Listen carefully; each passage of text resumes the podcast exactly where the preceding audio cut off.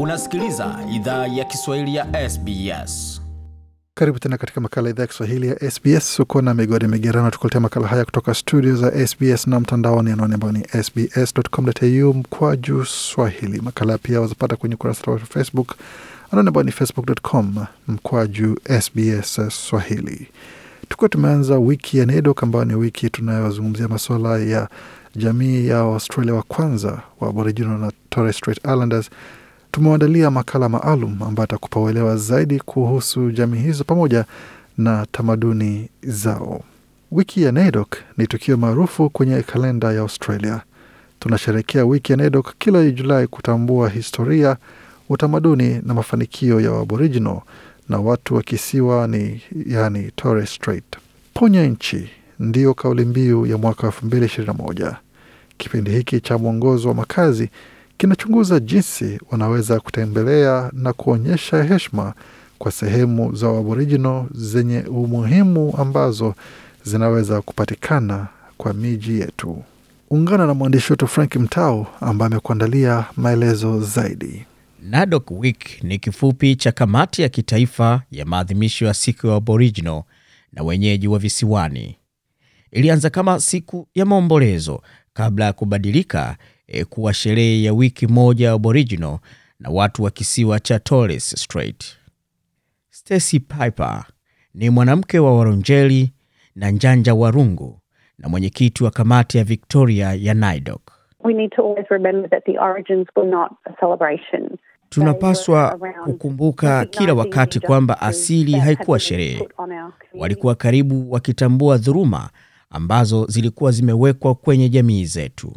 Wiki ya NAIDOC 2021 inaadhimishwa kutoka tarehe 4 hadi tarehe 11 Julai. Kauli mbiu ya mwaka huu, ponya nchi, inahimiza ulinzi mkubwa wa mazingira na sehemu takatifu ambazo zimeunganishwa sana na urithi wa kitamaduni wa wamiliki wa jadi. We believe that healthy country means healthy people. Tunaamini kuwa nchi yenye afya inamaanisha watu wenye afya. Kwa hivyo hii haiwahusu tu wa Aboriginal na watu wa kisiwani Torres Strait. Hii ni muhimu kwa kila mtu ambaye huita mahali hapa nyumbani. Ponya nchi ni juu ya kuchukua jukumu la ardhi na kuonyesha heshima kwa kila kitu kinachoungana nayo, vitu vyote vilivyo hai, kiroho, kiutambulisho, hadithi na imani. Ni juu ya kutambua mazoea ya jadi ya usimamizi wa ardhi ambayo yalifanyika kwa maelfu ya miaka. Ni juu ya kutunza nchi. Kutunza nchi pia inamaanisha kulinda maeneo matakatifu kwa kuzuia ufikiaji wa watu kwenye sehemu muhimu, kama Stacy Piper anavyoelezea. I think a lot of communities around the country wouldn't encourage just anybody to. Nadhani jamii nyingi kote nchini zisingehimiza mtu yeyote kutembelea sehemu fulani, kwa sababu unaweza kuwa na mwiko maeneo hayo, iwe inaweza kuwa maeneo ya wanaume au inaweza kuwa maeneo ya wanawake, au hiyo inaweza kuwa mahali pa kuomboleza. Wal Belly ni mtu wa Ngunawali ambaye anafanya kazi ya kuhifadhi na kulinda urithi wa kitamaduni wa mkoa wa kembra Kama mlezi wa jadi, anafanya hatua ya kuangalia vitendo vya kitamaduni kwenye maeneo muhimu. So.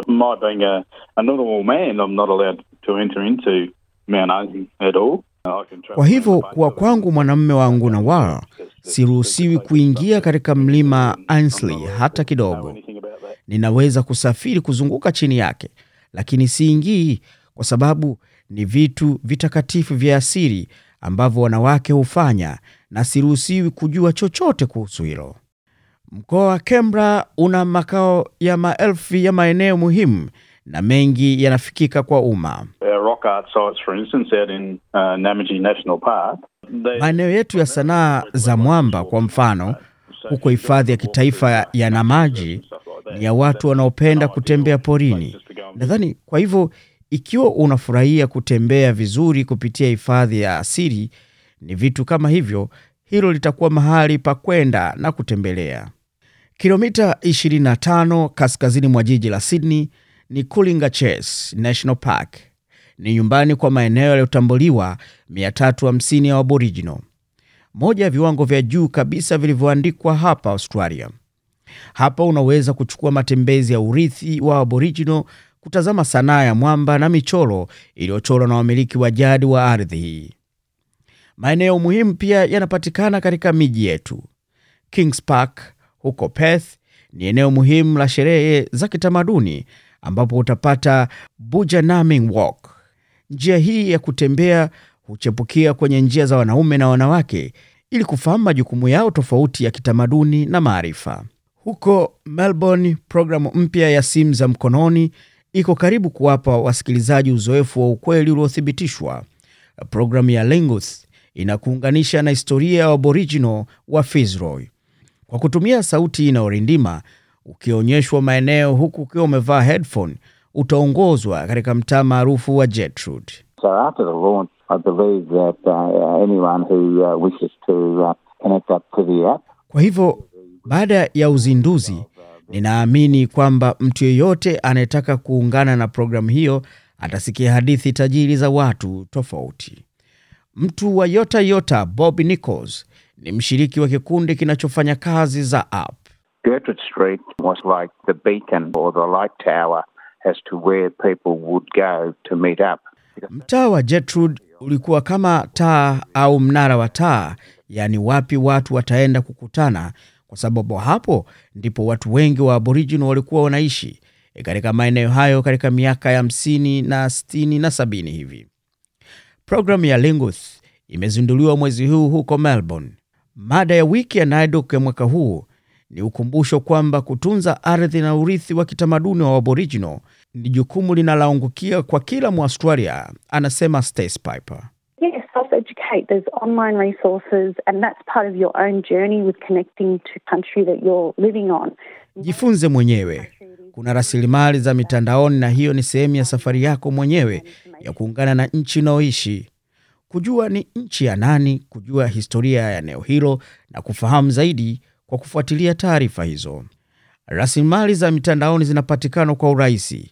Tafuta mahali pa kupata njia za kutembea ambazo wamiliki wa jadi wako katika mikoa tofauti, au jinsi kalenda za asili zinavyoelezea mazingira. Silo iliungana na vikundi vya lugha za asili kutoka wilaya kaskazini na Australia magharibi kutoa mfululizo wa kalenda zinazoonyesha kina cha maarifa wananchi wa asili walichonacho kuhusiana na mazingira na ekolojia. Hizi zinaweza kupakuliwa kutoka katika tovuti ya Siro. Jukumu la kujielimisha haliangukii tu kwa watu wa asili, anasema Bob Nichols. We have a, a great deal of support from not only non-Aboriginal people but also through the ethnic groups because Tuna msaada mkubwa kutoka kwa watu wasio tu wa asili, bali pia kupitia vikundi vya kikabila, kwa sababu wanataka kujifunza juu ya watu wa kwanza wa mataifa au wamiliki wa jadi wa ardhi ambao wanaishi na tunawakaribisha kusherekea na sisi.